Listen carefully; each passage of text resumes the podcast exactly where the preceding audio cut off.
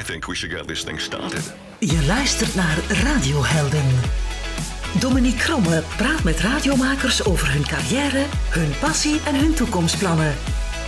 Je vindt Radiohelden ook op Instagram en Facebook. Reageer via radiohelden at outlook dot com. Radiohelden. Hallo en welkom in een nieuwe aflevering van Radiohelden, de podcast over radio in Vlaanderen en af en toe een stapje daarbuiten. Als je de podcast financieel een beetje wil steunen, dan kan dat via een vrijwillige bijdrage op vriendvandeshow dot n l slash radiohelden. De mensen die dat al gedaan hebben, dank ik van harte daarvoor. Dit keer is mijn gast Alexandra Potvin al jaren een vaste waarde in het radiolandschap in Vlaanderen. Alexandra begon al als tiener met een eigen lokale radio, werkte bij toenmalige B R T twee Omroep Antwerpen en Donna. Vervolgens maakte zij bij het begin van Q de overstap naar de Medialaan om daar tegenwoordig in de avond op Joe te horen te zijn. Ik heb het met Alexandra over haar rijke carrière en ook over de vraag waarom er zo weinig vrouwelijke radiomensen in Vlaanderen willen meewerken aan deze podcast. Want dat is een puntje van terechte kritiek die ik af en toe wel krijg: te weinig vrouwen in de podcast. Dat heeft blijkbaar een reden. We gaan het erover hebben in deze aflevering. Geniet van Radiohelden met radioheldin Alexandra. Dag Alexandra. Dag Domi.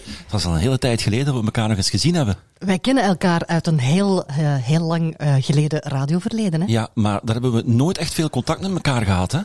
Nee, uh, ik weet ook niet hoe dat, hoe dat kwam eigenlijk. Um... Ja, ik zat meer in het, uh, in het hok van Erwin en van uh, Sven. En dat zat apart van de redactie. Misschien had het daar wat mee te Wij maken had. Wij liepen vooral langs elkaar heen. Zijn ja. we dan, hé? Ja. Dag Domi. Maar het was wel, uh, het was wel uh, ja, een, een leuk team om uh, bij te werken, hè? Ja, absoluut. Radio Donna, daarover heb je het dan ja, natuurlijk. Ja, inderdaad. Uh, wanneer is de liefde voor radio voor Alexandra begonnen? Heel jong. Heel jong, toen ik nog geen zestien was.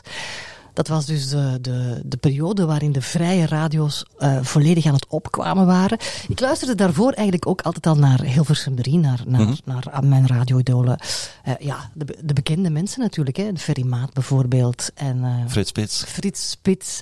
En hoe heet die man ook weer van uh, vijftig Pop of een envelop? Uh, Tom Mulder. Tom Mulder, inderdaad. Dat waren de mensen waar ik, waar ik uh, als heel jong meisje naar luisterde. En toen waren er pra- plots die, die vrije radio's, ook in het Antwerpse, waar ik vandaan kom. En dat fascineerde mij enorm. En ik, mm-hmm. uh, ik viel elke avond in slaap uh, uh, met de radio aan eigenlijk, terwijl ik aan het luisteren was naar, uh, naar, die, naar die vrije radio's. En welke radio's waren dat dan in het Antwerpse? Ik denk dat dat uh, Radio Aniek was, Radio Stad. Radio Stad was ook een van de, van de pioniers.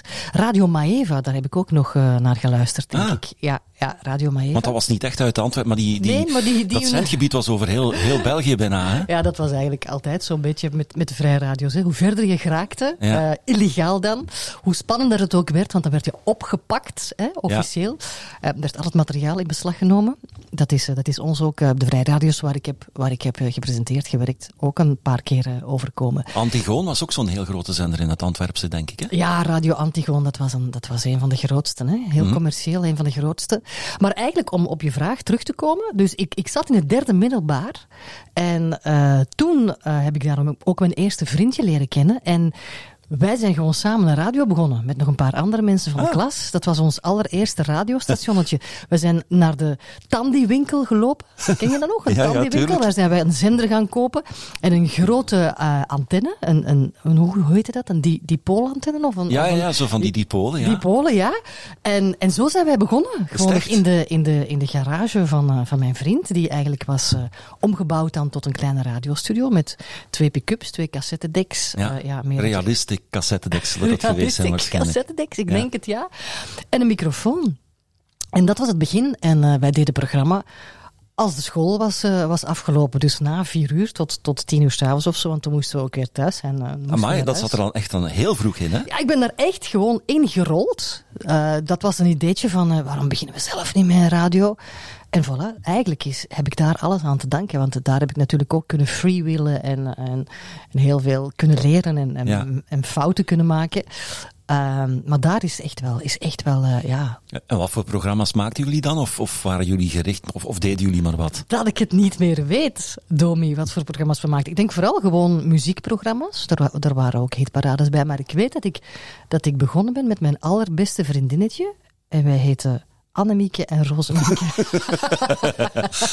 En ik weet nog, de allereerste keer, zal ik nooit vergeten, uh, toen stonden we met twee voor een microfoon en geen van beiden durfde als eerste iets te zeggen eigenlijk. Zo heel tijd van, nee, doe jij maar, doe jij maar.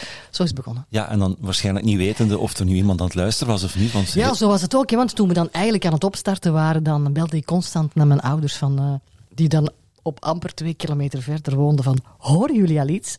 Kunnen jullie ons ontvangen? Ja. En dan zei mijn moeder, nee schatje, ik hoor nog altijd niks. Maar uiteindelijk lukte het dan wel. En, ja. en is die radio, die, die heeft lang bestaan hoor. Ik denk dat die, ik weet het niet exact, maar al, toen ik er al lang weg was, is die nog uh, blijven doorgaan. En hoe heet die zender? Radio Atlantica. Ah, Atlantica. Ja, vraag me niet waar we de naam vandaan hadden. Ja, men had vroeger wel iets zo met uh, ja, ja, het Radio Noordzee, dat men ja, toch was... altijd zo'n beetje naar het zeezendenverleden teruggeeft. Ik denk dat het, denk dat het, het daarmee te maken ja. had, ja. En vanaf wanneer is dat dan zo'n beetje serieuzer geworden? Uh, ik denk vanaf ik uh, negentien was of zo. Uh-huh. Ik ben dan naar een, een grotere vrije radio uh, gegaan. Ze zijn me dan komen vragen, ze van, wil je niet bij ons komen? En dat waren al mijn uh, vrienden natuurlijk van het eerste radiotje. Heel teleurgesteld, maar bon, ik deed dat. En toen ik daar uh, programma deed, um, dat was eerst European University Radio, behoorde tot een privé-universiteit. En daarna was het uh, Radio S E S. Ja, ja. Maar dat, die periode kan ik mij nog herinneren, want ja. dat, werd, dat werd ook syndicated in het land uitgezonden. Hè? Ja, ja, ja, dat, dat was, uh, hoe heette dat ook alweer? Uh, zo verschillende radio's, ja. allemaal, ja, syndicated. Ja, die, zoals, ja, die, ja. die gewoon uh, onder dat netwerk vielen, hè, ja, terwijl het netwerk, eigenlijk niet mocht. Ja. Ja. Zo simpel is het, een netwerk. Um, uh, ja, en toen ik daar programma deed, heeft een producer van, van Radio twee, Radio twee Antwerpen, op een gegeven moment mij gebeld en gezegd van kijk, ik heb jou bezig gehoord en mm. uh, ik zou graag hebben dat hij zijn uh, een stemtest kon doen op, uh, op Radio twee. En zo is het begonnen eigenlijk. Ja. Toen was ik denk ik nog geen twintig. Ja, ik zat toen bij een lokale radio, wij, wij waren binnen het netwerk ja? van uh, S E S. En ik kan me nog herinneren, ja, die, die cassettes die dan uh, binnenkwamen. Dat waren videobanden, denk ik. Niet? Nee, dat waren, bij nee, ons waren het cassettes, waren cassettes ja, ja. geel gekleurde cassettes volgens mij. Ja, klopt. Met de kleuren van S E S. En in een latere periode namen wij dat echt op, op, op, op videocassettes. Vraag me niet waarom dat videocassettes waren, maar ik weet nog dat ik daar uh, programma's op getaped heb. Mm-hmm, want uh, Cathy Pauls kan ik ook nog herinneren, die zat ook... Die zat ook, uh, die zat ook bij die... bij de European University Radio. Ja, waar ik en die, die uh, maakten ook programma's voor S E S. En dan had je, denk ik, Luc de Groot. Lex, uh, Lex de Groot, daar heb ik samen Lex nog Groot, een, ja? een, uh, een hitparade mee gepresenteerd. Ah, de okay. Ginny Dance Parade heette dat. En dat werd ook nationaal uitgezonden. Het uh, was gewoon een, een hitparade, één keer in de week. Uh, ging ik daarvoor naar Brussel en nam ik dat samen met uh, Luc de Groot. Jammer genoeg ook al overleden is, hè, Luc de Groot. Uh... Ja, het was Luc of... of ja, ja, ja, Luc de Groot. Luc de Groot, ja. ja. Lex de Groot, dat is een man van, uh, van, van, de jingles. Uh, van de jingles, van reclamespots. Ja. En Luc de Groot, uh, ja, was wel een, een hele toffe man eigenlijk. Ja, welke herinneringen heb je aan die tijd? Um, heel veel radio maken. Um, toch ook wel onder de indruk dan van... Bedoel je nog de vrijradio? Ja, ja, dus ja. die, die S E S-periode. Want ja, je moest radio maken op voorhand, hè, vooraleer het uitgezonden werd. Dus dat ah, zal ook voor een stuk... Nee, nee. Toen ik op Radio S E S in Antwerpen uh, was, deed ik daar elke dag ook live programma. In de voormiddag ook, dacht ik. Van negen tot twaalf of zo. Hmm? Dus dat was live, maar er waren ook wel andere programma's die getaped mo- moesten worden. En dat vond ik verschrikkelijk. Dat kan ik mij voorstellen. Dat vond ik echt verschrikkelijk, want ja, dat was ook heel... Niet amateuristisch, maar je zat echt in een hokje uh, gewoon te presenteren. Je kon niks zeggen, je kon naar niks verwijzen, niks van de actualiteit, niks van het weer. Dus uh, dat heb ik ook niet lang gedaan hoor. Ik heb een mm. tijdje gecombineerd met Radio twee toen ik daar al, uh, toen ik daar al zat, maar dat heb ik niet lang niet meer uh, volgehouden. Ja, wat, wat, wat deed je dan bij Radio twee? Wat ben je daar gaan doen? Ik, uh, ik ben daar, uh, ik heb daar, ik heb daar de ochtend gedaan een tijdje. Uh, ah. um, afwisselend met Birgit van Mol. Ah. Ja, Birgit, Birgit van Mol en ik, onze carrières, die zijn elkaar altijd zo... We zijn altijd samengekomen op een of andere manier. Uh, of het nu bij de V R T was, of, of later dan hier bij, bij D B G Media. Maar uh, ik, ik ben daar de ochtend gaan doen. Um, en dat was een week dat ik het presenteerde en een week dat Birgit het presenteerde.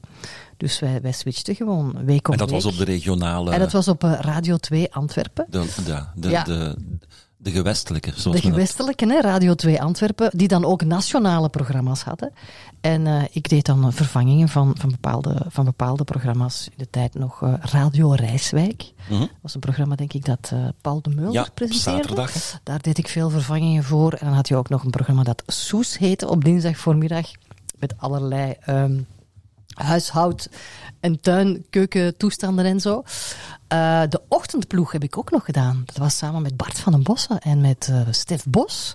En wie zat daar nog bij? Ja, nog een paar andere. Dat was, dat was zo humor en sketches vermengd met actualiteit en, en programma's. En Erik ja. Strieleman, die, die, die uh, presenteerde dat programma ook nog ja, mee. Erik Strieleman, die mee uh, de eerste baas van Donna was. Ja, hè? de eerste baas van Donna. Ja. Ja, um, ja, je bent dan op jonge leeftijd begonnen met uh, radio maken. Je hebt dan geen opleiding daar rond gevolgd. Je hebt dat echt puur uit de praktijk allemaal geleerd. Nee, de Vrije Radio was eigenlijk mijn opleiding. Ja. Daar, uh, daar heb ik echt kunnen freewheelen, alles uitproberen. En, en daar denk ik vaak aan als ik nu zo niet talent bezig zie, die moeten echt uh, veel oefenen in, mm-hmm. in, in een studio gewoonweg. Want ja, als je, nu, als je nu een programma gaat maken, dan moet dat meteen goed zitten natuurlijk. Hè. De, er wordt echt uh, op een totaal andere manier naar geluisterd. Maar toen op de Vrije Radio, ten eerste waren er heel weinig mensen in het begin toch, die ons konden ontvangen. Dus je deed maar wat. Maar het is net daardoor, door gewoon maar iets te doen en te proberen, dat je het leert. Ja, maar die, die mooie uitspraak die je hebt bijvoorbeeld, waar, had je die van begin al of heb je dat echt moeten leren? Ik denk dat ik die mezelf eigenlijk voor een groot stuk heb aangeleerd. Ik heb een, een paar keer logopedie gevolgd, maar ja. dat had dan meer te maken met mijn ademhaling dan met de, de uitspraak. Wat straf eigenlijk, hè, voor iemand die uit het Antwerpse komt, om dan uit zichzelf ja. dat, dat weg te kunnen zetten. Ik ben natuurlijk ook naar een redelijk strenge school gegaan, um, het lager onderwijs en ook nog een stukje van het middelbaar onderwijs, waar ook echt algemeen Nederlands werd gepraat. Misschien mm-hmm. heeft dat er iets mee te maken.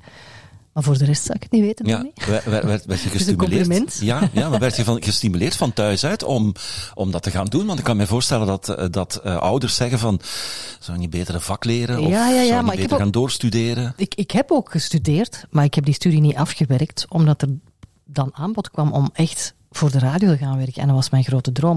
Maar dat klopt helemaal. Dus mijn mama eh, vooral vond het wel heel fijn dat ik dat deed. Mm-hmm. Als hobby. En die ging daar echt in mee. Luisterde ook heel kritisch. Heeft dat heel mijn carrière eigenlijk gedaan. Is altijd heel kritisch naar alles blijven kijken en, uh, en luisteren. Wat ik fijn vond. Mijn vader, ja, die had daar zijn bedenkingen over. Hè. Eerst en vooral ook daar die eerste radio in een garage met allemaal vrienden, pubers, zestien, zeventien jaar dan, vriendjes. Dus die, die, die had daar geen goed, goed oog in. Ja. Die wilde dat ik op een bank ging werken, want mijn grote broer, die, die werkte ook op de bank en was haar carrière aan het maken. En die zei, maar ja, jij moet toch ook op de bank, bank gaan werken? Ik zei, papa, als je me daar wegstopt, dan, dan ben ik dood. Na twee jaar dan ga ik helemaal wegkwijnen. En ik heb, ben wel gaan studeren, uh, toegepaste communicatiewetenschappen. Heel veel wordt dat dan gedaan. Ja, hè? Omdat het een algemene opleiding is. Ja. Ik denk dat ik tweeëntwintig verschillende vakken of zo had. Maar ik had misschien twee uur om de veertien dagen audiovisuele media. En dat was het dan ook. Voor de rest was het een algemene opleiding met heel veel taal, met economie, met boekhouden, um, met een beetje kunstgeschiedenis, denk ik. Uh, maar ik leerde niks bij over radio maken natuurlijk, dat bestond ook nog niet, een opleiding. Die bestaat er nu voor een stuk, maar ook nog niet, nog nee, steeds niet uh, helemaal. Nee, hè? Want als je zo de, de, de, de opleidingen hebt, wat ik dan hoor van andere mensen die ik al in de podcast gehad heb, de ritsopleiding bijvoorbeeld, daar, wordt, daar zit een stuk radio in, maar daar zit ook heel veel, zitten heel veel andere dingen in. Hè? Ja, ja, het is, het blijft altijd maar een, een stukje. En, en, um, en dat was dus ook mijn grote frustratie. Ik zat daar uh, te studeren, het hoger onderwijs, en eigenlijk interesseerde het mij geen bal. Ik vond ook dat ik maar een gewoon, dat ik van alles zoiets mocht proeven. Mm-hmm. En um, ja, ik denk na anderhalf jaar of zo kwam er plotseling een, een, een voorstel om echt fulltime, ingeschreven, mijn allereerste job, voor Radio S C S te gaan werken. Ja. Deels uh, om programma's te presenteren. En deels was ik dan ook de secretaresse van de baas, die de facturatie ah, ja. moest doen en zo, weet ik veel wat. Niet echt iets voor mij, maar ik dacht, ja, ik doe dat gewoon. Hm, omdat je dan ook iedere dag gewoon in de praktijk staat, drie uur radio moet maken, ondertussen ja. wat moet opnemen, je zit voilà. constant in dat, in dat milieu. Ik, zit, ik zat constant in het milieu, milieu. Ik, ik leerde ook steeds meer mensen uit dat milieu, milieu kennen. Amai, dat is een moeilijk woord, precies hè? Ja. Milieu kennen. Um, en dan was het wel oké okay voor mijn ouders. Nog steeds denk ik met veel bedenkingen van mijn, van mijn vader. Maar mijn mama... Um, die vond dat wel oké. Okay. Dan uiteindelijk was ik dan toch ook gewoon aan het werk. Mm-hmm. Het, het was misschien nog steeds een onzekere job. Um, maar kijk... Maar van het moment dat je dan naar Radio twee gaat, had je dan ook een fulltime contract dat je daar kreeg? Uh, ja, ja dat, dat heeft niet zo heel lang geduurd voor ik daar... Ik denk eerst een parttime contract en dan, en dan later ben ik daar, uh, ben ik daar fulltime geworden. Ja. En toen ik daar, denk ik, twee jaar bezig was op Radio twee, dan kwam er ook plotseling een vraag om een, uh, een auditie te doen voor een televisieprogramma. Toen was ik, denk ik, tweeëntwintig of zo. Mm-hmm. Dus dat is eigenlijk allemaal heel snel gegaan plotseling. Ja. Dan, um, als ik daar nu over nadenk, dan, denk, dan, dan verbaas ik mij daarover van hoe snel is dat nu eigenlijk gegaan. Eerst van de Vrijradio naar een nationale radio. En twee jaar, twee jaar later zat ik, zat ik al op televisie met, met mijn eerste tv. Ook straf dat men bij de, bij de B R T, de toenmalige B R T, dat het opviel dat je iets goed aan het doen was bij een lokale radio. Ja, dat is waar. Die producers... Want heel veel, die weg werd niet vaak gevolgd, hè? Nee, maar die producers van, van Radio twee, die luisterden dus blijkbaar wel naar de, hmm. naar de vrije radio's in Antwerpen om, om, te, om te kijken, om te luisteren of ze daar een nieuw talent konden oppikken. Ja, dat is ja. waar. En, en voelde je je daar thuis bij, bij Radio twee of bij B R T twee? Uh, in het begin was het heel moeilijk, want nu doe ik ook weer terug alles zelf in de studio. Hè. We, we uh, beschuiven zelf, zoals, je dat, zoals we dat zeggen. Had ik ook altijd gedaan op de Vrije Radio. Ik kende niet anders. En dan plotseling kom je bij Radio twee Antwerpen, waar er al een afstand is, denk ik, van vijf, zes meter tussen jou en de technicus. Een raam daar ook nog eens tussen. En dan moest je op een knopje drukken. Dat was de aanvraag voor je microfoon. Dus het was micro niet bestellen, dat als ik... hè? Micro bestellen. En sommige technici, die waren zeer alert. En die, die, die waren ook echt naar dat programma aan het luisteren. Maar anderen, die zaten met, met hun rug naar je toe de krant te lezen. En dan drukte ik op dat knopje en dan kon ik alleen maar hopen dat die ging reageren. Soms duurde dat tien seconden. Maar ondertussen was je plaat ook bijna, of je nummer ook bijna afgelopen. Dus het was altijd heel erg spannend. En ik vond dat toen heel erg dat ik dat allemaal uit handen moest geven. Dat mm-hmm. ik het niet zelf meer kon doen. Maar zo werd er nu eenmaal gewerkt toen bij de Nationale Radio. Uh, met een technicus die, uh, die alles deed. En jij, jij babbelde gewoon uh, in de microfoon. Ja, dat moet toch erg frustrerend zijn. Als dat je dan... was heel frustrerend, want dan voel je je ook geen D J meer. Hè? Dan, nee. dan, dan ben ik echt een... presentatrice geworden eigenlijk. Ja. Ja. En wat hield de job dan precies in, behalve dan die programma's aan elkaar praten? Uh, toen ik uh, bij, de, bij de regionale radio, was het ook inhoudelijk. Hè? Het was actualiteit en dan bereidde ik de items ook mee voor, schreef ik ze ook uit. Werd toen nog uitgetikt, er was mm-hmm. nog geen, was nog geen uh, computer. Nee. Werd uitgetikt. Pre-internet, jonge luisteraars. Pre-internet, ja. Die kunnen zich dat niet voorstellen, hè? Maar dat, nee. dat was ook zo. Echt op een typemachine je teksten. Uh, dat was zo, zat, zat van dat uh, kalkeerpapier, weet ja, je wel? Ja, ja, ja. ja, ja. Uh. Dat je plots zo'n bundeltje, en dan had je in tien verschillende kleurtjes, had je, had je gewoon uh, tien keer je tekst eigenlijk, die je dan kon uitdelen aan de technicus en aan de producer en, en ja, zo. En voor het archief, hè? En voor het archief, ja, voor het hele grote archief. Het, dat er, ja, het regieverslag dat, moest dat bijgehouden dat, worden. Elk regieverslag van elk programma werd, uh, werd bijgehouden. Ja. Dus, dus dat deed ik. Ik, uh, ik, ik deed mee de, de voorbereidingen inhoudelijk dan van de programma's, presenteren. En uh, voilà. Ja. En, en, en moest je dan ook uh, interviews en zo voorbereiden? Ja hoor, dit, dat, dat, dat, dat deden wij ook allemaal zelf eigenlijk. Als ik daar nu terug over nadenk, er was soms wel assistentie, zeker die eerste jaren, van, van de mensen die al heel lang in het vak waren. Zoals bijvoorbeeld uh, Paul De Mulder is heel lang mijn, uh, mijn producer ah, geweest. Hij was bij Radio twee Antwerpen, hè? Ja, ik was bij Radio twee Antwerpen. En uh, ik heb dan ook vrij snel Michel Follet ontmoet, denk ik. Ja. Um, maar um, ja, dat deden we eigenlijk ook allemaal al zelf. Lutgart Simons, die was daar toch ook, hè? Ja, en... Uh, die luisterde naar mijn programma's. Ja. En dat vond ik fantastisch, want ja, Lutgart Simons, wie keek daar niet naar op? En die kwam dan af en toe de studio binnen en dan zei hij tegen mij van... Uh, ik luister naar jou, hè, en je doet dat echt goed, meisje. Je doet dat echt goed. Ja, echt, dan was ik zo fier dat, dat de enige echte Lutgart Simons dat tegen mij had gezegd. Um, ja, ik heb, ik heb nog, denk ik, ook als zij afscheid nam, iets gestuurd. En ik heb haar later hier, hier ook nog eens uh, teruggezien... Uh, bij de radio, want zij heeft nog iets gedaan voor, voor, voor Joe. Mm-hmm. Um, dus ja, was fantastisch. Lutgart Simons. Ja, en dan, dan leer je het vak ook, hè, dat je interviews en dergelijke moet doen. Uh, op, op die manier, dat, dat leer je bij een lokale radio minder, hè, denk ik. Ja, ja. Lokale radio was toch ook vooral muziek. En, en, en dan, daar leer je dan weer heel veel, wat timing betreft, intro's volpraten, uh, hoe je je klemtonen legt en zo. Um, En, en inderdaad, bij Radio twee heb ik dan vooral die andere dingen geleerd. Van hoe doe je een interview, hoe bereid je een interview voor. Mm-hmm. Um, die dingen allemaal. Want ik heb echt heel veel interviews gedaan die toen nog werden opgenomen op een bandopnemer. Herinner ik mij nog niet alleen bij, bij Radio twee Antwerpen, maar later ook bij Radio Donna die eerste jaren. Als ik daar interviews deed die nog moesten geknipt worden, met, dan was dat ook met een technicus en dat, dat was op een band. Ja. Ongelooflijk, hè? Ja, ja zeker. Uh, ja, je bent dan opgepikt ook om televisie te gaan maken, op je tweeëntwintigste zeg je. Wat, wat moest je dan gaan doen? Ik heb, mijn allereerste programma was een programma dat heette Tofsport. En daarin um, deed ik elke week een ander redelijk avontuurlijke sport, die me dan werd, uh, werd aangeleerd. Uh, overal in Europa gingen wij eigenlijk naartoe. Het was niet alleen uh, in België. Ik heb zo parachute gesprongen, zweefvliegen, diepzeeduiken, uh, bergbeklimmen, um, um, hoe noem je dat? Uh, ondergrond, uh, allez. Zo in, in, in grotten gaan. In grotten, ja, ja. in grotten, uh, van alles en nog wat. Met een, met een Formule één boot, zelfs een, een crash na, na geboortestoet zou zijn. Als je crasht met een ja. Formule één boot, en dan moest ik, uh, moest ik uit die cockpit kruipen met zo'n pak aan en met een helm op. Um, allemaal heel spannend. En op een gegeven moment is er dan ook een ongeval gebeurd waarbij ik uh, serieus mijn, uh, mijn knie uh, geblesseerd heb. En toen was Birgit van Mol er weer. Is het echt? Echt waar. Birgit, waarmee ik al had samengewerkt, of afwisselend samengewerkt op Radio twee eigenlijk. Die, uh, die, die is toen ook bij dat programma bijgekomen, omdat het voor mij gewoon te zwaar was om elke week een andere sport te leren. Dat, dat, dat, dat ging ook niet. Dat was ook gevaarlijk. En toen uh, is, het dan, is het dan een programma geworden dat de ene week door mij werd gepresenteerd en de andere week door, uh, door Birgit van Mol. Kijk, dat is al de tweede keer en er gaan nog, er gaan nog momenten zijn. Ja, waarschijnlijk wel. Waarschijnlijk wel. Ja.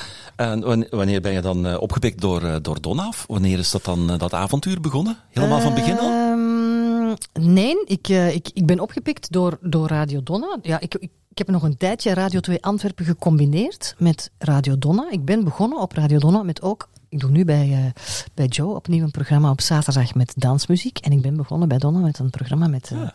Dansmuziek, en dat heet volgens mij Twee Vingers in het Stopcontact. Ja. Dat was de eerste naam van dat programma. Het is later nog veranderd. Ja, de Twee Vingers in het Stopcontact was avond. Hè? Dat was iedere avond een andere presentator, hè, denk ja, ik. Ja, en op zaterdagavond uh, heb ik, deed ik dat en dat was dansmuziek. Ja. Ja, dat is het allereerste dat ik gedaan heb bij, bij, bij Donna. Uh, om daarna dan um, heb ik een, een quiz een tijdje gedaan op zaterdag voormiddag. Dan heb ik ook heel veel Leen de Maree vervangen. Toen die uh, in haar periode met het Swingpaleis en, en voor andere televisieopdrachten er vaak niet was, dan, dan, dan mocht ik uh, ja. Leen vervangen. En ik denk dan dat, uh, dat daarna zo stilletjes aan de, de spits, de avondspits gekomen is. Mm-hmm. En ik ben daar geëindigd in de namiddag, hè, tussen één en drie. Ja. De eerste ontmoeting met jou kan ik mij nog herinneren. Ik heb ooit meegedaan aan de Hitquiz. Ah ja? Ja. Juist, die heb ik ook. Dat was tof, hè? Dat was met, uh, met Michel Follet, hè, de Hitquiz. Ja, Michel en Christophe was daar dan producer van of zo. Die, die ja. deed mee de redactie. Ja. En toen heb ik jou voor de eerste keer gezien. Ben ik ook voor de eerste keer in het V R T gebouw geweest. Ah, oké. Okay. Dus dat was jouw eerste keer dan een ja. kennismaking met de Radio ja. Donna eigenlijk. Maar toen, toen werkte ik daar nog niet. Hè. Dat is pas nee, nee, nee, uh, jaren nee, nee, later nee, nee, nee. gekomen. En wat dacht je toen eigenlijk? Uh, ja, omdat ik ook zo'n uh, vrije radioverleden had...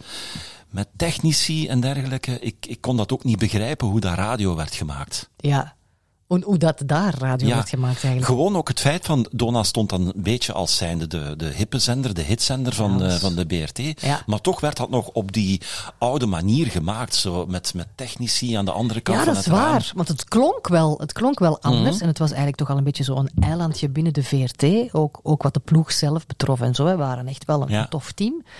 Maar het is waar wat je zegt, de manier waarop het gemaakt werd, was nog altijd zoals het ook gewoon op Radio twee of Radio één gebeurde. Ja. Maar die hitquiz, dat was, dat was een toffe periode. Want daar is ook nog een afgeleide van geweest, hè, op televisie. Ja, klopt. Maar die heb jij niet, mee, niet nee, meegedaan, Nee, dat was Michel hè? alleen, was denk Michel, ik dan. Denk ik, ja. Ja, ja. Dat was op zaterdag en zondag, hè, en we namen dat ook uh, in de week op. En op zaterdag en zondag werd het uitgezonden. Een muziekquiz. Heb je toen gewonnen, Domi? Ik heb gewonnen, ja. Ja? Ja, zo'n uh, staat nog in mijn garage, want uh, met degene die ik, uh, uh, die ik de quiz mee heb gespeeld, zijn we een paar weken geleden nog naar een uh, platenbeurs geweest. En we hebben alle twee ons toestel nog, wat we toen gewonnen hebben. Een toestel? Wat voor toestel dat was dat? Dat was ja, zo'n soort van, uh, ja, hoe noemen ze dat? Zo'n, zo'n uh, radiocassette uh, ah, ja, ja, ja, met een ja, cd-speler alles, en alles zo in. in. Ja, ja. ja dat, uh, een boombox, of hoe heette dat in ja, die tijd? Ja, een boombox. Ja. ja. Toffe periode. Veel geleerd van Michel ook, hoor. Uh, soms ruzie meegemaakt, want ik kon heel, uh, heel grof zijn tijdens opnames. Wat hij zelf niet besefte en wat ook absoluut zijn bedoeling niet was. Uh, maar hij kon echt soms op bepaalde momenten zeggen van, hoe doe je dat nu? En zo mag je dat niet doen. En, uh, en we doen dit opnieuw. En, maar daar zaten er allemaal mensen bij. Mm-hmm. En dan dacht ik van, kom aan Michel, doe dit niet. Ja. en, en, maar ik heb wel, en, en, en hebben, bedoel, ik ben nu echt beste vrienden met Michel. Ik heb er wel heel veel van geleerd natuurlijk. Ja, zijn er nog zo mensen bij Donna waar, waar je veel van opgestoken hebt? Bert Geenen. Bert? Bert Geenen. Bert was er toen op dat... Was, was Bert er al? Nee, uh, nee, Bert was er in het begin niet. Toen zat hij nog bij Studio Brussel. Dat is pas uh, later gekomen.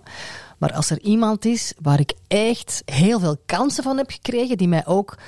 Toen ik heel druk bezig was met, uh, met televisieprogramma's, had Bert Geenen mij al eens gevraagd van, zeg Alexandra, wil je niet elke dag een programma komen doen bij Donna? En ik zei, ja Bert, maar dat gaat nog niet, hè, want ik doe nog dat programma op televisie en ik ben ook nog omroepster en elke dag, dat is moeilijk. Terwijl ik dat zei met pijn in het hart, want radio is gewoon mijn, mijn grote liefde. Ik heb televisie met veel plezier gedaan, maar ten eerste was ik volgens mij veel beter in, in radio maken. Televisie was ik gewoon gemiddeld. Daar waren dan wel veel andere mensen die dat beter konden. En, uh, maar ja, ik wilde dat dan ook niet lossen op dat moment.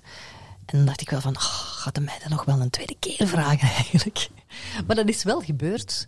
En uh, ik denk een jaar later of zo kwam die vraag opnieuw. En dan zei ja. ik, ja, ik ga dat doen, Bert. En uh, dan ben ik gestopt uh, met omroepen, denk ik, een tijdje later... Omdat ik, eh, omdat ik radio toch veel belangrijker vond. En Bert Geenen, ik had daar altijd al naar opgekeken toen hij presenteerde op Studio Brussel. Bert Geenen, Christophe Lambrecht, dat waren de mensen uh, waar ik ongelooflijk naar opkeek. Mm-hmm. En um, toen hij dan baas werd van Radio Donna, ja, ik weet niet, dat is een, een vertrouwen. Een vertrouwen dat er, dat er van de eerste dag was, dat ik had in Bert. En... Um, Ik heb ook veel gesprekken met hem gehad. Hij heeft mij ook echt gestimuleerd. Mij heel veel uh, geleerd, veel feedback gegeven. Dat vind ik heel belangrijk. Dat, dat je baas of uh, mensen uit je omgeving, uit je werkomgeving, dat die, dat die echt eerlijk zijn en je feedback geven. Mm-hmm. Niet als je uit de studio komt zeggen van, het was weer goed, schat, het was weer goed, meisje. Terwijl ik dan zelf dacht van, wow, het kon toch nog wel beter, denk ik. En Bert Geenen was wel zo iemand die kritisch luisterde en die uh, best wel veel eisend was, maar dat is ook iets wat ik nodig heb. En hoe pakte hij dat dan aan? Ja, ja met heel veel tact, hè, en heel, uh, op een heel rustige manier ook altijd, met, met, met respectvol, respectvol maar, uh, maar wel heel duidelijk. Hij, zei, hij was altijd wel heel duidelijk in hoe hij het zag, hoe hij het wilde, waar hij naartoe wilde. Um, maar er was, er was een klik. Er was duidelijk een klik tussen ons. Mm-hmm. En, um, en, en ik heb echt heel veel te danken aan, aan Bert Geenen. Ja. Kan je een voorbeeld oproepen waarvan je zegt van, daar heb ik iets van opgestoken. Dus op dat moment heeft hij iets gezegd wat, wat ik mijn hele carrière nog verder gebruikt heb. Hij heeft me ooit eens gezegd, uh, omdat ik dan ook, toen ik, uh, toen ik vaak Leen moest vervangen, vrouwentongen, daar waren ook interviews in. Heeft u mij het mooiste compliment gegeven dat je iemand kan geven, denk ik. Uh, dat is dat hij zei van, jij luistert echt naar de mensen die je interviewt en je pikt er ook op in. Je houdt je niet aan je lijstje met vragen die je al hebt, maar je pikt in op wat de persoon, je anticipeert op wat de persoon eigenlijk, uh, eigenlijk vertelt. En dat vond ik, uh, vond ik een ongelooflijk mooi compliment. Ja, maar dat zou eigenlijk iedere goede interviewer moeten kunnen doen, hè? Ja, ja, dat is zo. Ik denk dat dat ook al wel um, veel gebeterd is. Um, dat mensen al wel meer de neiging hebben om, om aandachtiger te luisteren en het ja. meer zo een beetje aan, uh, aan de flow van het moment over te laten. Maar vroeger had je echt wel mensen die hun, hun, hun ja. lijstje met vragen die soms hadden. Een en dat vraag, moest afgewerkt worden. Ja, die een vraag stelden. Die eigenlijk al beantwoord die was. Die al beantwoord was, ja. Ja, ja dat is heel gênant, hè. Dat ja. is heel gênant, want als die persoon jou er dan ook nog eens op wijst van hallo, ik heb jou dat antwoord toch net gegeven, dan vind ik... Dat is heel pijnlijk. Dus, dus daarom, ik vind dat heel belangrijk inderdaad, om te luisteren. Maar dat is niet makkelijk, hè, want je moet luisteren en ondertussen ook denken van, ah ja, wat kan ik dan nu? Wat zou interessant zijn? Om... Dat is zo, dat is eventjes een... Uh... Je moet rustig, rustig blijven in je hoofd dan. Ja, wat niet altijd gemakkelijk is als je daar in een studio zit, uh, waar, waar misschien nog heel veel van an- andere dingen aan het gebeuren zijn. Hè? Dat is zo, ja, dat is zo. Uh, want ik ben soms ook wel redelijk chaotisch in mijn hoofd. Maar het gekke is, als ik in de radiostudio zit, dan, uh, dan kan ik het wel. Ik ben, ik ben in veel andere dingen in mijn leven chaotisch. Ik bedoel niet, ik ben, ben niet chaotisch in, in thuis of zo, maar gewoon veel in mijn hoofd. Maar als ik in de radiostudio zit, dan is dat er alleen nog maar. En dan focus ik mij daar ook volledig op. Mm-hmm. En dan lukt het ook, want er zijn soms van die momentjes ook, ja... technisch dat er iets gebeurt, of dat je ziet van, oh, ik heb nog dertig seconden mijn plaats gedaan, oh, ik moet dit nog op, ik moet nog iets inslepen. Ja. En dan zeg ik altijd tegen mezelf, rustig Alexander, ja. rustig. En dan lukt dat ook. Ja, ja eigenlijk kan Soms je voor een heel niet. groot stuk op, op automatische piloot uh, dingen doen, hè? Dat is de grootste fout die je kan maken, hè, als radio-dj. Ja, maar soms is dat wel een voordeel dat je bijvoorbeeld technisch nog heel... kan je dat wel. Technisch, ja, technisch, technisch kan je dat wel en mag je dat wel. Maar, maar inhoudelijk of, of hoe je een programma aanpakt of, of, of presenteert uh, of, of, of wat je zegt uh, en hoe je het zegt...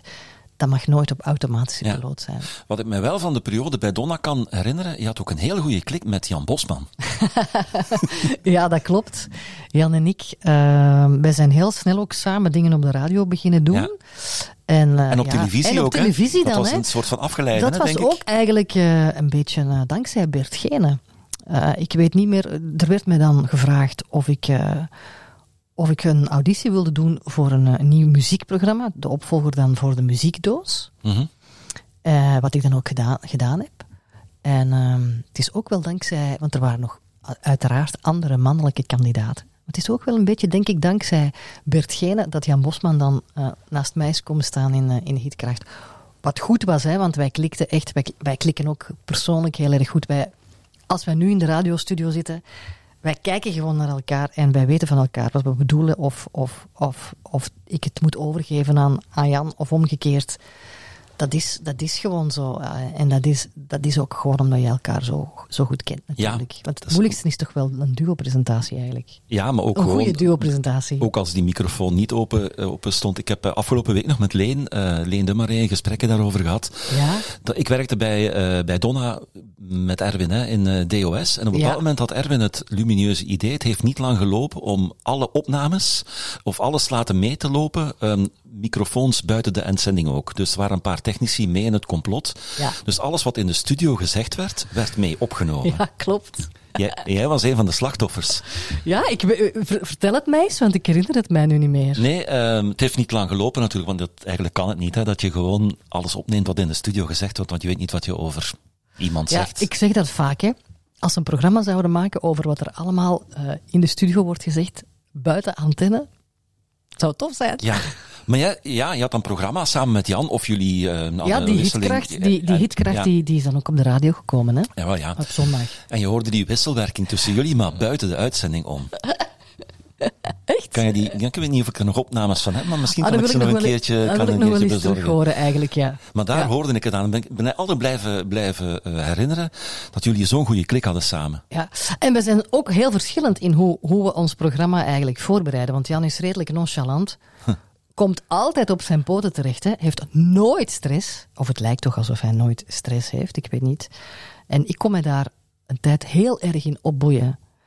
En dan dacht ik van, man, man, binnen een uur moeten we op antenne en we moeten nog zoveel doen. En, en, en Jan, kom aan, nee, het komt allemaal goed en weet ik veel. Op het einde krijgt hij dan ook wel een klein, klein stressje. Maar het komt altijd goed. En nu heb ik dat ook losgelaten. Dan denk ik van, oké, okay, ik doe mijn ding.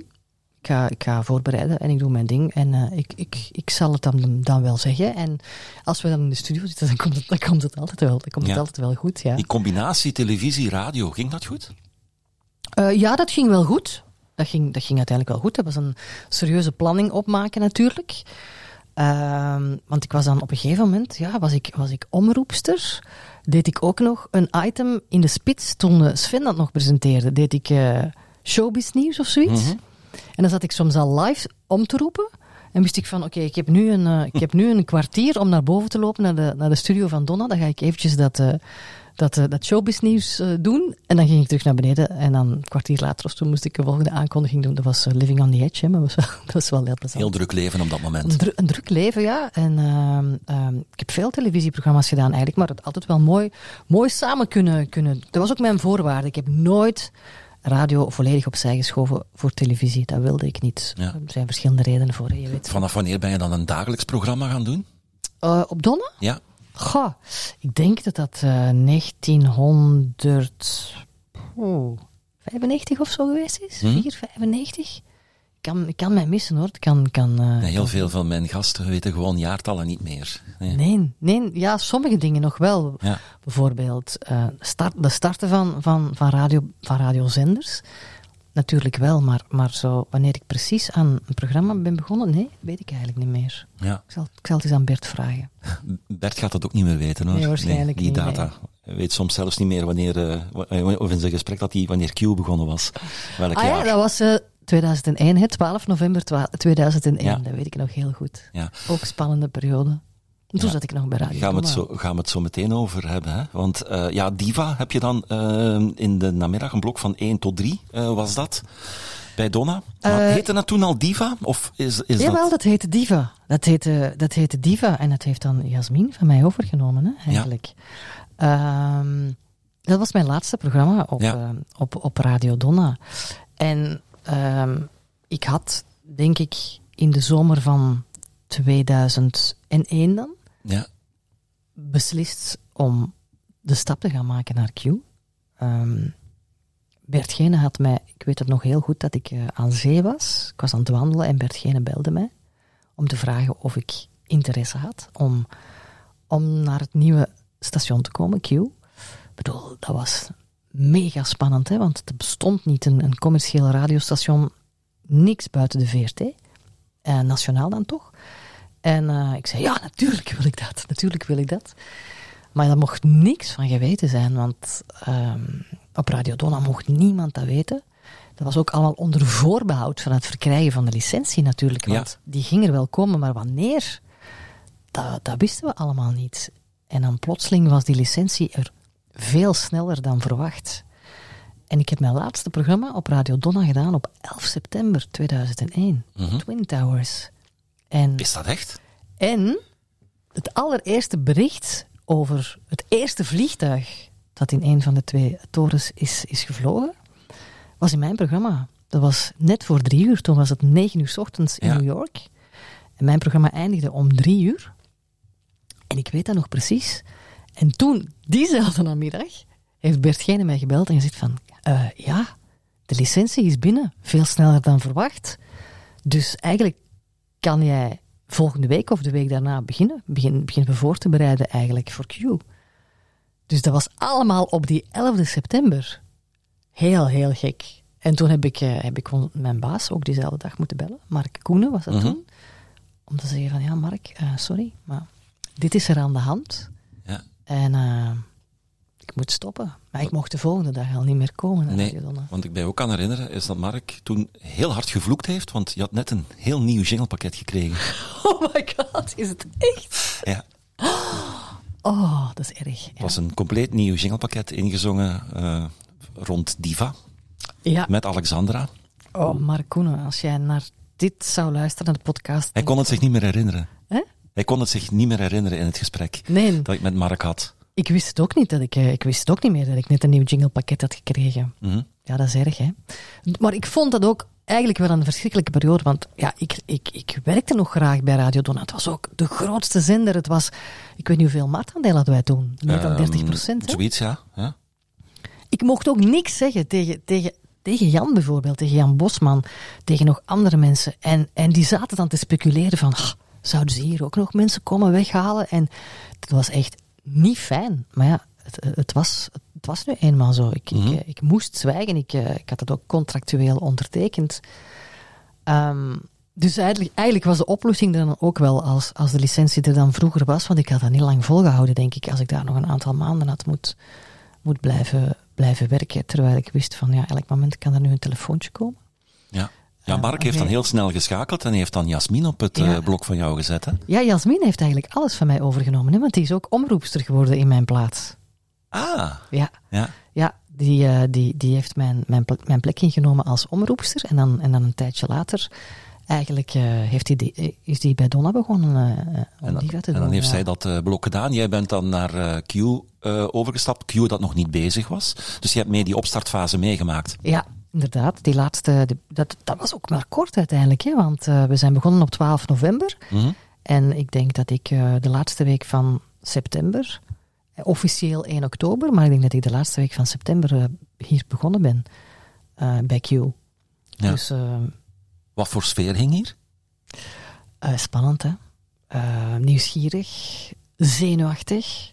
Uh, ik weet dat ik de nacht voor Q begon, ik heb niet geslapen. echt niet geslapen. Um, om verschillende redenen. Om het feit dat het zo spannend is.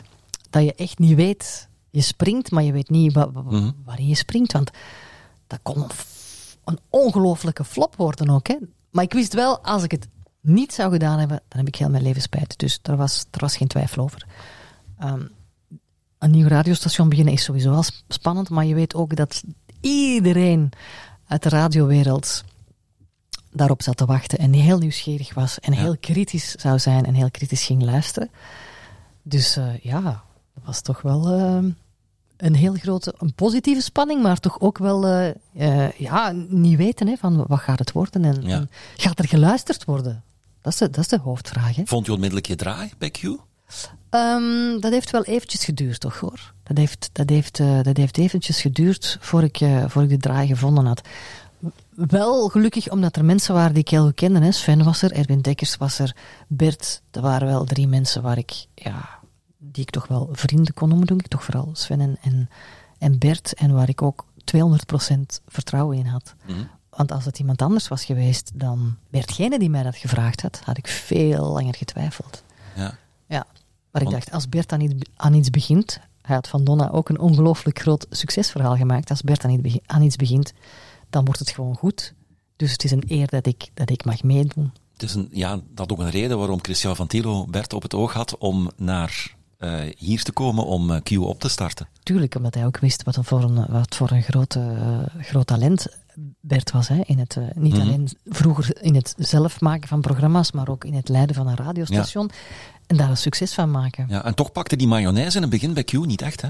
Nee, ik denk dat dat vooral te maken heeft ook met het feit dat mensen echt um, vastgeroest waren vroeger ook. Aan een, gehecht waren aan een, aan een radiostation en niet zo snel de neiging hadden om, om te switchen naar iets anders. Ik denk dat dat nu pas wat begint te veranderen door de opkomst van de D A B plus, waardoor het gemakkelijker is om te switchen van, van station en dat je niet meer op die F M-band moet gaan scrollen. En plus dat wij het ongeluk hadden in het begin dat we niet zo'n goede F M-ontvangst hadden. Ja. In vergelijking met de V R T-zenders. Dus ja, dat is, dat is een handicap. Hè. Dat is een hele grote handicap als je, als je geen goede F M-ontvangst hebt. Wat gelukkig dan na een paar jaar veranderd is. En vanaf dat veranderde, zijn onze cijfers ook plotseling uh, ongelooflijk beginnen, beginnen boomen. Ja, werk je dan anders op dat moment?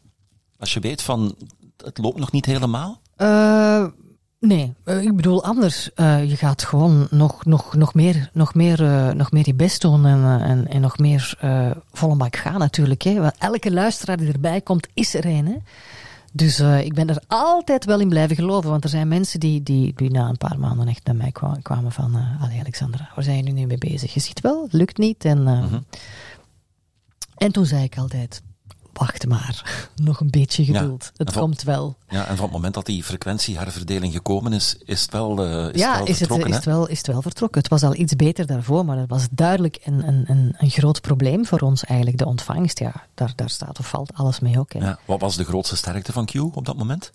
Het team, het team. Het team, ja. uh, de, de, de, de, grote, de grote radiotalenten en ik denk uh, het team in zijn geheel ook. Mensen die echt... Uh, Ja, als je samen aan zo'n nieuw verhaal mag beginnen.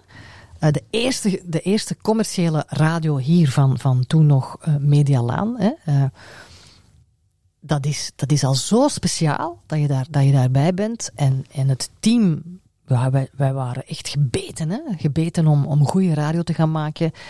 En om luisteraars te winnen. Dat is, dat is zo'n uitdaging. Uh, en, en dat was volgens mij uh, de grote sterkte. Ja. Uh, Bert Geenen, Erwin Dekkers. Uh, de ochtendshow met Sven, Sven en Erwin natuurlijk, mm-hmm. die al vanaf het begin uh, heel erg goed zat, want ze deden dat ervoor ook al op Donna. Niet zo lang, hè, want heel, uh, ik, ik hoor dat van heel veel mensen. Iedereen denkt dat dat jaren gelopen heeft, maar dat heeft amper tien maanden nee, gelopen. Nee, nee, dat was nog niet zo lang bezig, nee. hè, Donna. Nee, nee tien maanden of zo. Langer heeft dat niet gelopen. Ja, dat is maf, hè, hoe je dat soms kan, ja. verkeerd kan inschatten. Ja. Ik dacht eerlijk gezegd ook dat het langer had gelopen. Ja, het was niet langer dan dat. Uh, bij Q heb je eigenlijk nooit echt uh, personality shows gemaakt, hè? Uh, Q heb ik, heb ik wel de avond. Mijn de avond eerste wel, programma ja. was de avond. Ik denk van vier tot zeven. Maar dat was niet zo'n personality show als bij als Dekkers en Ornelis in de ochtend. Nee, nee, nee, nee. Dat was vanaf het begin al anders. Dat was veel meer gespitst op, uh, op de muziek gewoon. Mm-hmm. Uh, was dat een bewuste keuze? Of wilde je dat zelf niet? Uh, ik denk dat dat een, een bewuste keuze was van, van, van Bert dan. Uh, misschien ook wel als mensen naar huis toe rijden en ze willen niet uh, de gesprekken horen die je bijvoorbeeld op Radio één hoort. Uh, of de actualiteit, dat mensen dan gewoon fijne muziek willen horen met af en toe, er zaten wel, er zaten wel wat items in, mm-hmm. uh, maar die waren veel luchtiger. Het waren inderdaad geen, geen echte personality shows. En dat is eigenlijk um, altijd wel zo gebleven, denk ik, uh, bij Q. In, als, het over de, als het over de avondspits ging, hè. Um, ik weet het niet, ja, dan is Wim Oosterlink is Wim, daar vanaf gekomen het moment dat en Wim gekomen wel, is, ja. Die heeft er wel een totaal, maar ja, Wim is ook, is ook Wim natuurlijk, hè. Ja. Um, die heeft daar, maar het was toch ook wel niet het programma met de zware, de zware gesprekken, hè? Of, de, of de serieuzere gesprekken. Bij Wim kan dat ook niet. Ja. Maar je hebt dan daarna voornamelijk uh, blokken in de dagprogrammering gehad. Dan ben je zo'n soort uh, waterdrager voor de ochtend- en de avondspitsen, uh, waar dan de personalities zitten. Uh, hoe bedoel je? Ja... Uh, Ja, waar, waar dan veel meer qua, ja, qua personality in dat programma zit. Zo'n, zo'n programma als Dekkers en Ornelis, dat, zat, ja, dat, dat stak er eigenlijk bovenuit qua... Ja, ja, tuurlijk, tuurlijk, tuurlijk. Ik heb, uh, ik, ik, heb daar nooit, uh, ik heb daar nooit een probleem van gemaakt eigenlijk. Ik maak, ik maak heel graag, uh, graag radio. Uh, ik, ik heb de ochtend gedaan hier bij Joe natuurlijk, hè, met, met, uh, met Raf. Wij zijn de, de eerste twee, twee jaren, denk ik, hebben wij samen de ochtend gedaan. Enige keer buiten dan bij Radio twee dat ik echt een, een ochtendblok en dat heb gedaan en dat was super, super fijn. En dan hadden we wel een soort, zoals Dekkers en, en Ornelis mm-hmm. en Ornelis en Rogiers en, en, en toen bij Q. En dat ja. was ook een beetje het probleem toen wij in de, in de ochtend uh, ons programma hadden, dat het te veel neigde naar um, wat Sven en, en Erwin deden. En Sven denk ik dan daarna met Kust Rogiers. Maar ja, daar konden wij toen bij Joe natuurlijk ook Niet, te, niet tegenop, want dat programma dat, dat, dat stond uh, als een huis en uh, er, kon, er kon niks tegenop. Mm-hmm. En ik denk daaraf en ik ook een beetje te veel op elkaar gelijken. Dat je meer, uh, dat je meer uh, contrast moet hebben tussen, tussen personalities zoals het nu bij Sven en Anke is. En misschien ook wel bij, bij Raf en, en, en Rani bijvoorbeeld. Um, dat, dat is zo, er, er, moet, er moet een klik zijn, maar je moet ook genoeg... genoeg um, moet ik zeggen, er moet, er moet genoeg wrevel zijn in de positieve, ja. in de positieve zin. Ja, dat je gewoon twee verschillende karakters neerzet. Twee verschillende karakters en twee verschillende meningen. Ja, ja, voilà, kijk. Ja. Zoiets. Ja. Ja. Ja, wanneer is de vraag gekomen dat, om van Q over te stappen naar Joe? Wanneer was dat? Joe is begonnen in uh, tweeduizend en... Jullie hebben onlangs een verjaardag gevierd, wacht, hè, denk ik. tweeduizend negen? Wacht, ja, maart... Nee, één april tweeduizend negen, denk ik. Ja, zijn we begonnen. Hè? Um, dus, dus ik denk, een, een, het eind van het jaar daarvoor is die vraag gekomen. In december, van, ja. uh, Erwin, van Erwin. En die was heel, uh, die was heel duidelijk. Die zei gewoon van, kijk, um, ik wil beginnen met Joe. Ik wil daar een toffe radiostation van maken. En ik wil dat jij de ochtend doet, samen met Raf van Brussel. En als jij nu zegt, nee Erwin, ik wil dat niet doen. Oké, okay, je kan nog wel een aantal jaren bij Q blijven. Maar dan kan ik ook niet beginnen met Joe, want ik zie alleen, ik zie, ja. ik zie alleen jou in het, in het ochtendblok op dit moment samen met Raf. Ik, ik zie jullie als, als duo. Ja, kijk, wat zeg je dan? Ik bedoel, dat, dat, dat, dat. Aan de ene kant is dat ook, dat is een eer natuurlijk ook. Maar dat is een mooie nieuwe dat uitdaging. Mooie, dat, is een, dat is weer een mooie nieuwe uitdaging. En, uh, en voor de derde keer eigenlijk, ik, uh, ik heb wel onlangs beseft van, ik heb toch echt wel drie keer in mijn carrière... Uh, mee aan de wieg gestaan van een nieuw radiostation. Drie mm-hmm. keer daar mee mogen opstarten. Uh, die spanning voelen. Uh, ja, alles voorbereiden. Dat, dat, dat is, dat is ongelooflijk dat je dat kan meemaken. Hè? Ja, en je moet dat dan doen met Raf. Uh, ja, die eigenlijk v- die toen ja, nog die nooit radiomaker, radio nee. geen radiomaker is. Toen. Ja, die was toen inderdaad nog geen radiomaker. Maar ik vond wel dat Raf het vanaf het begin uh, supergoed uh, gedaan heeft. Ja, Raf heeft een naturel. Ja. Raf is heel natuurlijk, heeft een, echt een, een, een naturelle. Mm-hmm. En um, als je ook m- ziet hoe die gegroeid is de afgelopen, de afgelopen jaren, dat is, uh, dat is, dat is ongelooflijk. Ik vind, ja. uh, ik vind ook straf dat Erwin dat daarin gezien heeft, eerlijk gezegd. Want ja. we hebben uh, Raf, die deed voor ons in uh, D O S al wat dingen. Uh, met zijn toenmalige band, uh, Sunny Side Up. En toen ja. hoorde je eigenlijk al dat er iets van... Ja, er zat iets sympathiek aan, aan Raf dat je op radio kon gebruiken. Hij is gevat, hij is grappig. Ja. En dat heb je nodig ook als radio-dj natuurlijk. Ja. Hè? Hij is, uh, hij is denk ik... Uh, hij is intelligent, hij, hij weet veel. Hij heeft een, een heel ruime ruime interesse. Hij, hij is muzikant. Ik denk dat dat toch ook altijd wel een pluspunt is um, als je voor de radio werkt. En ge, ge, gefocust en, en gefascineerd door, door muziek. En, en, en dat is toch de grootste passie die je volgens mij nog steeds moet hebben als je radio wil gaan maken. Ja, lag dat ritme je? Zo 's morgens opnieuw radio maken? Uh, je bedoelt de ochtend? Ja. Dat was uh, geen makkelijke. Dat was echt opstaan. Ik woonde toen ook ver van hier. Ik woonde in, uh, in Kasterlee, in de Kempen. Dus ik stond op om half vier. En uh, dat is heel fijn geweest. Dat zijn onvergetelijke jaren. Maar eerlijk gezegd, ik denk niet dat ik het heel lang had kunnen doen. Je moet daarvoor gemaakt zijn, mm-hmm. om 's ochtends radio te maken. En ik zat elk weekend met een jetlag. Echt, als je om half vier opstaat en in het weekend om, uh, om acht uur, dan heb je een jetlag. Zo simpel is het. En dan liep ik een, een halve dag als een, als een zombie rond. Um, dus, dus ja, uh, so, 's avonds vroeg in bed, dat lukte, dat lukte ook niet zo goed. Maar je moet, want, want anders dan, uh, ja, dan, dan hou je het helemaal niet vol. Het was wel, ik ben daar heel dankbaar voor, dat ik het dan toch ook eens twee jaar heb gedaan. Maar daar moet je echt voor uh, uit het juiste hout gesneden zijn om ochtendradio te maken, zoals Sven. Ik vind dat, ik vind dat ongelooflijk. Maar hij is echt uh, out of league. Dat is, uh, die slaapt ook heel, heel weinig. Ik denk ja, ik nooit... denk dat dat zijn, zijn grote geheim is gewoon om dat zo lang te kunnen volhouden, dat hij zo weinig slaap nodig heeft. Hij heeft maar vijf uur slaap nodig of zo. Dus, ja. uh, en soms zelfs denk ik minder. En dan gaat hij nog D J'en en dan... Ja, ja echt ongelooflijk. Als, als ik dat doe, dan, dan stort ik gewoon in. Of dan, dan, dan, loop ik, dan loop ik elke dag met een, met ja, een migraine ik heb, ik heb ook aan. heel, heel uh, lange, uh, of heel uh, wat jaren uh, ochtendprogramma's gepresenteerd. Ja, ja het is... Alsof je constant in de mist rondloopt. Ja, hè? Voilà, de mist. Dat is nu echt goed, dat is echt, uh, goed, uh, goed uitgedrukt. Je krijgt dat niet uitgelegd aan mensen. Je krijgt dat niet uitgelegd, maar je bent nooit, nooit meer volledig alert, vind ik. Uh, je, misschien tijdens je uitzending, tijdens ja, je programma dan wel. wel, dan wel. Maar al die andere uren, en dat zijn er dan toch ook nog, uh, zijn er dan ook nog veel, ben je niet meer echt zo... Ja. Ja, woezie, hè? Woezie. Ik, ja, ik heb vaak, toen ik bij Donna de ochtend presenteerde en naar huis reed via de E veertig richting Luik, dat je soms gewoon dacht van, oei, zit ik hier al? Heb ik afritten gemist? Heb ik, ja, ja, heb stuk, ik misschien ja, iets... Ja, ge- ik, ook, ik ook. Ik heb dat ook gehad. Dat ik dacht van, oh, maar ik ben toch daar nog niet gepasseerd? Ah, dan toch wel. Ik moest soms ook echt um, uh, mij opzij zetten, hè. Op een parking uh, aan een benzinestation, hè. Ik had gelukkig geblindeerde...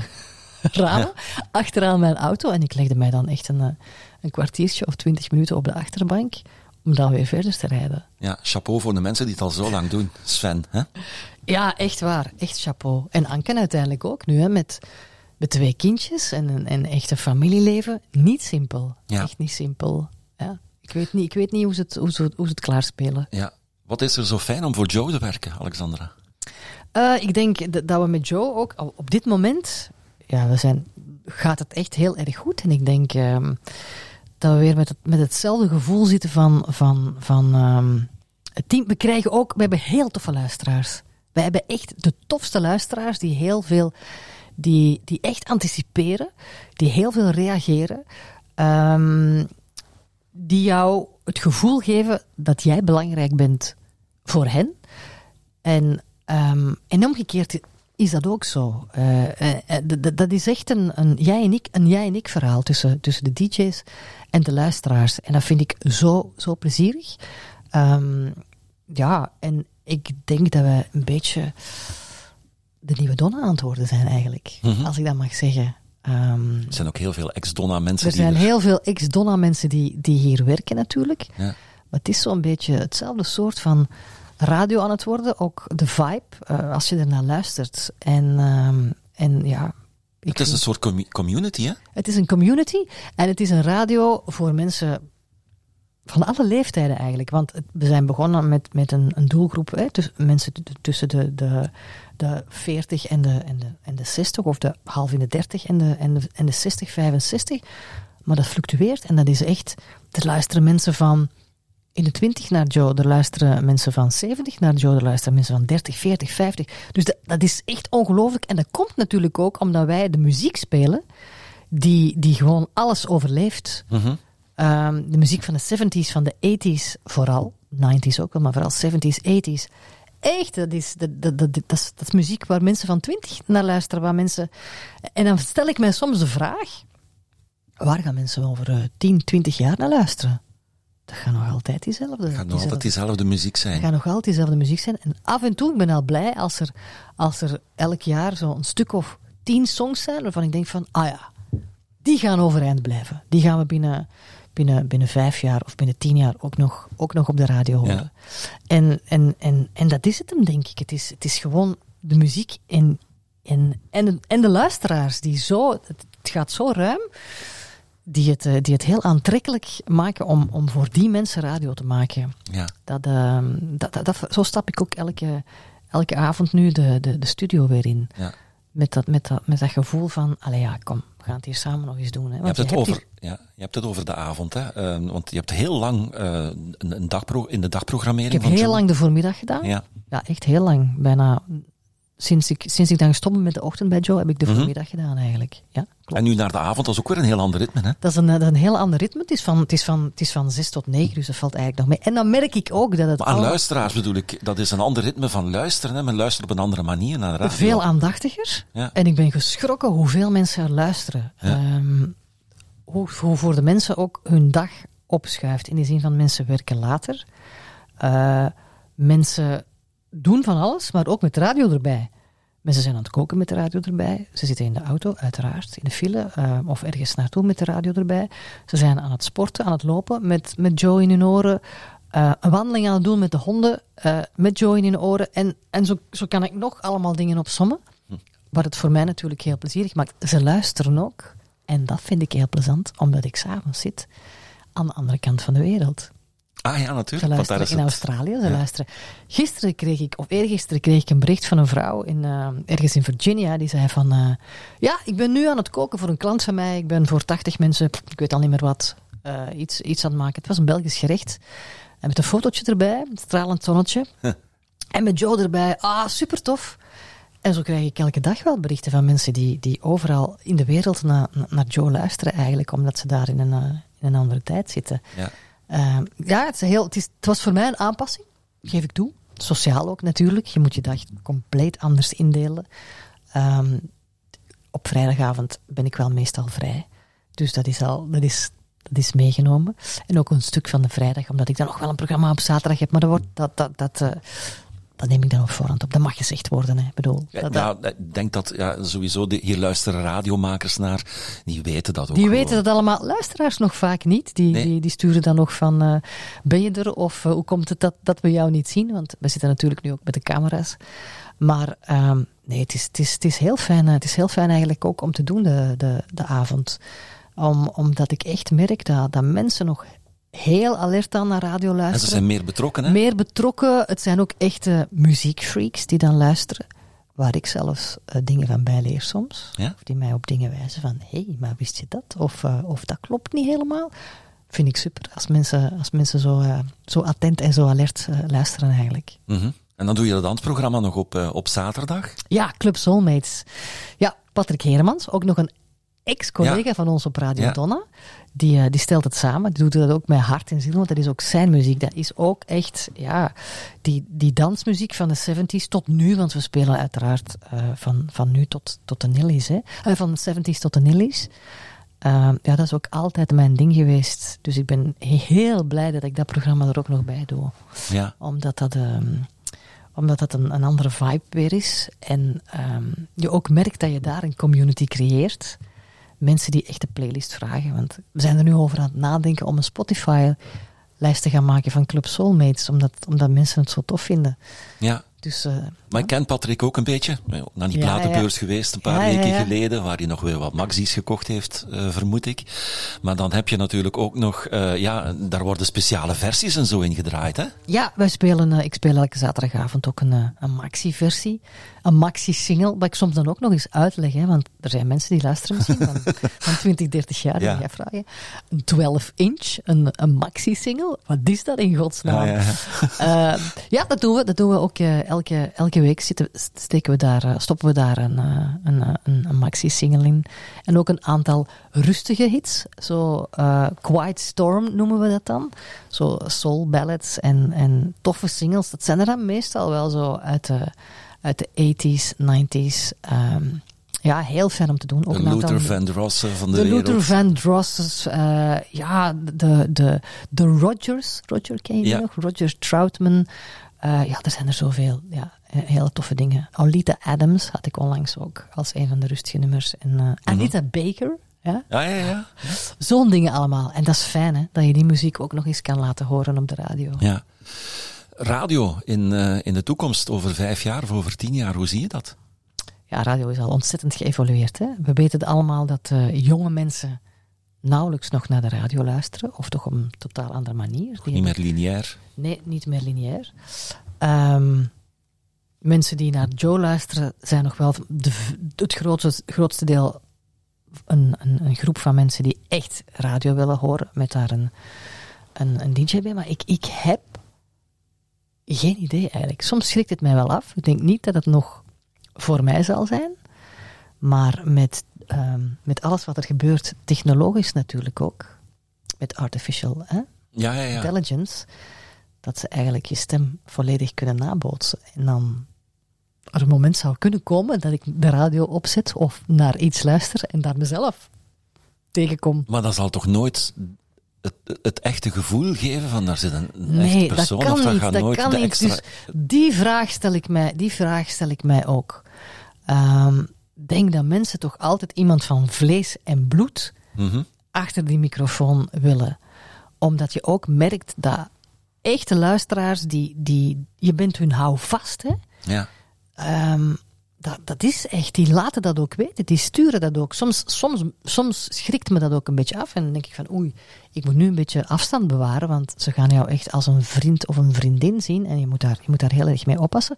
Wat een compliment is, maar... maar um, je bent ook nog maar, toch maar de radio-dj eigenlijk. Ja, ja, ja. Um, maar ik denk echt wel dat, ja, dat, dat, dat, dat echte, dat persoonlijke, dat kan je toch nooit vervangen. Nee, maar zo'n zaterdagavondprogramma dat met de hand wordt samengesteld, je hoort dat daar toch gewoon aan, dat dat met liefde gemaakt is. Ja, tuurlijk, bijvoorbeeld ook al. En, en ik probeer dat ook met een zo groot live mogelijk gevoel uh, op te nemen eigenlijk. Mm-hmm. Uh, ik... Ik stel mij echt in op de, op de zaterdagavond. En, en, en dat wordt allemaal goed voorbereid. Inhoudelijk ook. Uh, de muziek. En de persoon die het presenteert. Ja, is ook, is ook echt wel de muziek waar ik mee ben opgegroeid. En, en, en die, echt, uh, die echt in mijn hart zit. Die, dat, dat, dat, dat, allez, ik bedoel, dat geeft een heel speciaal gevoel. En ik denk dat ik probeer dat ook over te brengen. Dus, en ook wat ik erover weet. Dus ik vraag mij dan af, ja, kijk, ik hoop dat, dat, dat het zover nooit komt. Ik hoop echt dat de radio blijft bestaan met echte mensen die, uh, die echte verhalen vertellen en, uh, ja. en zichzelf zijn. Want dat is, dat is toch ook tof. Dat heb ik ook geleerd, om jezelf te leren te, te zijn op de radio. Dat is een dunne lijn, maar dat is heel belangrijk, denk ik. Om ja, voor luisteraars je, vinden dat ook belangrijk. Voor je geloofwaardig, herkenning. Ja. herkenning. Af en toe iets, iets vertellen uit je, eigen, uit je eigen leven, uit je eigen... Uh, privé-atmosfeer, uh, met, gr- met grenzen natuurlijk, maar waarin ze zichzelf herkennen, waardoor ze ook weten van, ah ja, kijk, ja, kijk die maakt dat ook mee, hè, tuurlijk. Ja. En, en, en dan gaan ze daar weer op reageren. En dat is net, je, je eigenlijk heel uh, fragiel en, um, en uh, opstellen eigenlijk. Ja, maar is die, is die grens niet aan het opschuiven? Want je merkt dat bijvoorbeeld bij de Nederlandse Q, waar een ochtendprogramma volledig bijna draait om de personalities die daar zitten en het persoonlijke leven van die mensen. Dat er eigenlijk niks meer van actualiteit komt kijken bij, uh, bij het programma, maar dat ze vooral dingen uit hun eigen leven vertellen. Ja, dat, ik denk wel dat, dat, dat, dat mensen dat, uh, dat, dat mensen bezighoudt en, en, en dat ze daar met heel veel... Um, aandacht naar luisteren, ook omdat het dichter bij hun eigen leven aanleunt.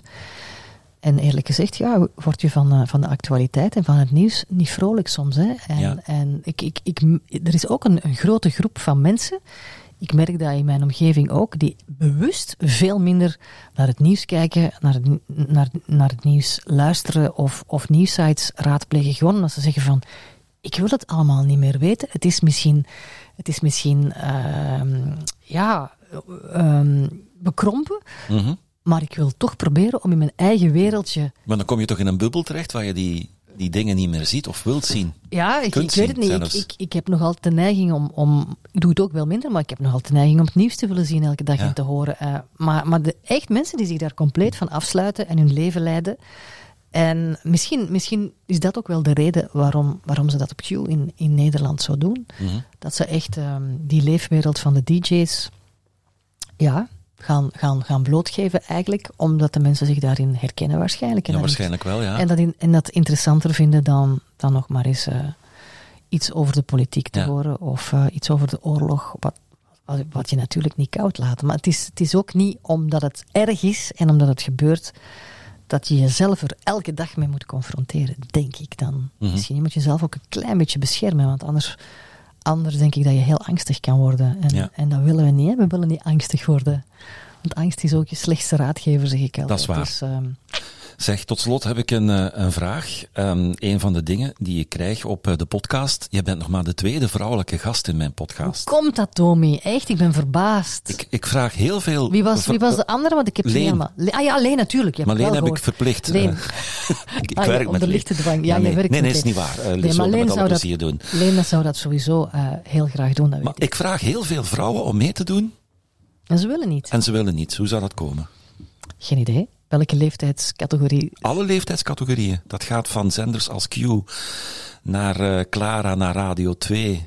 En geven ze, geven ze dan een reden of negeren ze je compleet? Soms negeren ze mij en soms zeggen ze... Nou, wat, wat kan ik nu vertellen over radio? Ja, misschien... Ja, radio is natuurlijk heel mijn leven. En bij Leen is dat ook, denk ik. Ik denk dat wij wel al heel veel hebben meegemaakt en...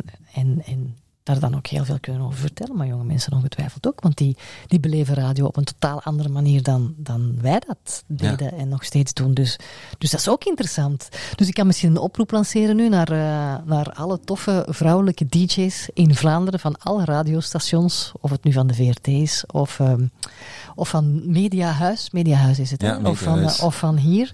van uh, D P G Media. Alsjeblieft, doe mee aan deze super toffe podcast, want ik vond dit echt heel plezant. Ja. Ik hoop, ik hoop Domi, ik, dat, dat jij dat ook vond. Ja, natuurlijk. Ik vind het super. Ik denk ook dat vrouwen heel veel verhalen... Is dat dan gewoon een soort van... Dat, dat, mannen, uh, dat mannen veel sneller zeggen van...